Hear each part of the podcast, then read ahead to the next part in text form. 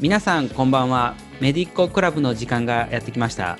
今日は、えーと、司会は僕メディッコ代表北がやります。よろしくお願いします。でですね僕が司会なんですけども今日は特別ゲストとしてあのメディカ出版のペポローさんをお招きしました。ペポローさんどうぞ。お邪魔します。来た。ペポローが来た。ペポローですはじめましてついにお会いすることができましたね。いや北さんいいメガネですね。あありがとうございます。褒められた嬉しい。いやちょっと今日はですねペポロ師匠ペポロさんのあの生態というか正体にちょっと迫っていきいこうと思っております。よろしくお願いします。お願いします。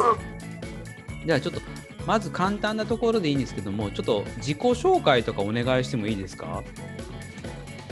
自己紹介。なるほど。えー、ペポロと申します、えー、そもそも私は看護師国士合格応援団というメディカ出版のサイトで誕生したキャラクターであります。おえー、はい。私以外にもたくさんの仲間がいるんですけどもその中で、えー、ありがたいことにペポロが一番人気ということで応援団長を承りました。あペポロが一番人気なんですね。そうなんです。ありがたいことに。あの看護師国士合格応援団のサイトを見てもらうと分かりますけども私黄色い体でなかなか可愛い顔をしておるのです。自分で言うの？いやいかんせん北さんが見てるペポロはひげを生やして道着を着ているペポロ師匠の状態なので。あそうか。もっと可愛いんです。そうなんですよね。そうか。僕の中では鳥ボーイのコミュニケーションに出てくるペポロ師匠っていうおじいさんになってるんですよイメージの中では。本当は目もクリクリでほっぺたも赤いんです。あどっちかというとお子さんに近い感じでしたね。そうそうなんです。でも年齢は結構いってるんですよ。え？年いくつなんですか？えっとねちょっとメディカのサイトで調べてますが。いや今見てるんですけどナイチンゲールと同じ誕生日らしくて200歳超えてるらしいですね。そう。200歳迎える。2020年に200歳を迎えたので今年、えー、201歳になります。おめでとうございます。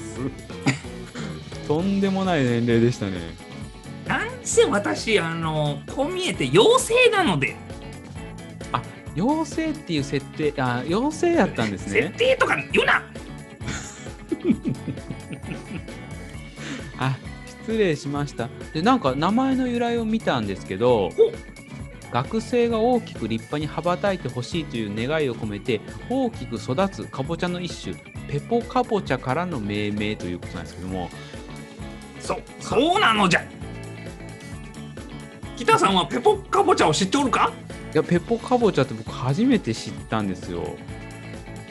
まあなんか大きいかぼちゃなんじゃ。でまあちょっと今あのペポかぼちゃについて調べてみたらおもちゃかぼちゃと言われるようなあの可愛いあのハロウィンとかで出てきそうなかぼちゃでした。そうそうなんじゃ。もうもうね見て皆さんも調べてみてください。ペポかぼちゃこれを元にしてえー私のこの丸々としたシルエットも込みでペポロとなっております。ああなるほど。まさかねかぼちゃから来てるだなんて思わないですよね。なんせ色もかぼちゃ色ではないのでね。確かに。どっちかというと横断に近いようなね。色ですもんね。ペポロ師匠。横断といえばあの赤ちゃんの時のビリルビンじゃなそうですね。あさすが国士応援団。ね、あの赤ちゃんの時にあの横断が出るとね、やっぱり親はびっくりしますね、あれね。ねもう放線療法しかない。ね、でも生理的なもんで普通にスッと消えていく子もいるから。ね、そう。もうこれは必修問題レベルなので、もうこれを聞いて覚えておくように。ああ、なんか勉強になっちゃいましたね、今日は。なんせわしは看護師国士合格応援団の団長なのじゃ ありがとうございます。ためになりました。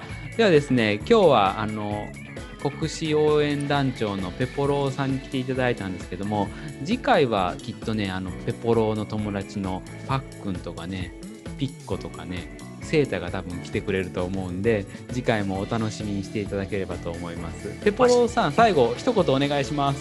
えー、わしの仲間でこういう音声配信に向いているのはおそらくキノピンじゃそれではさらば。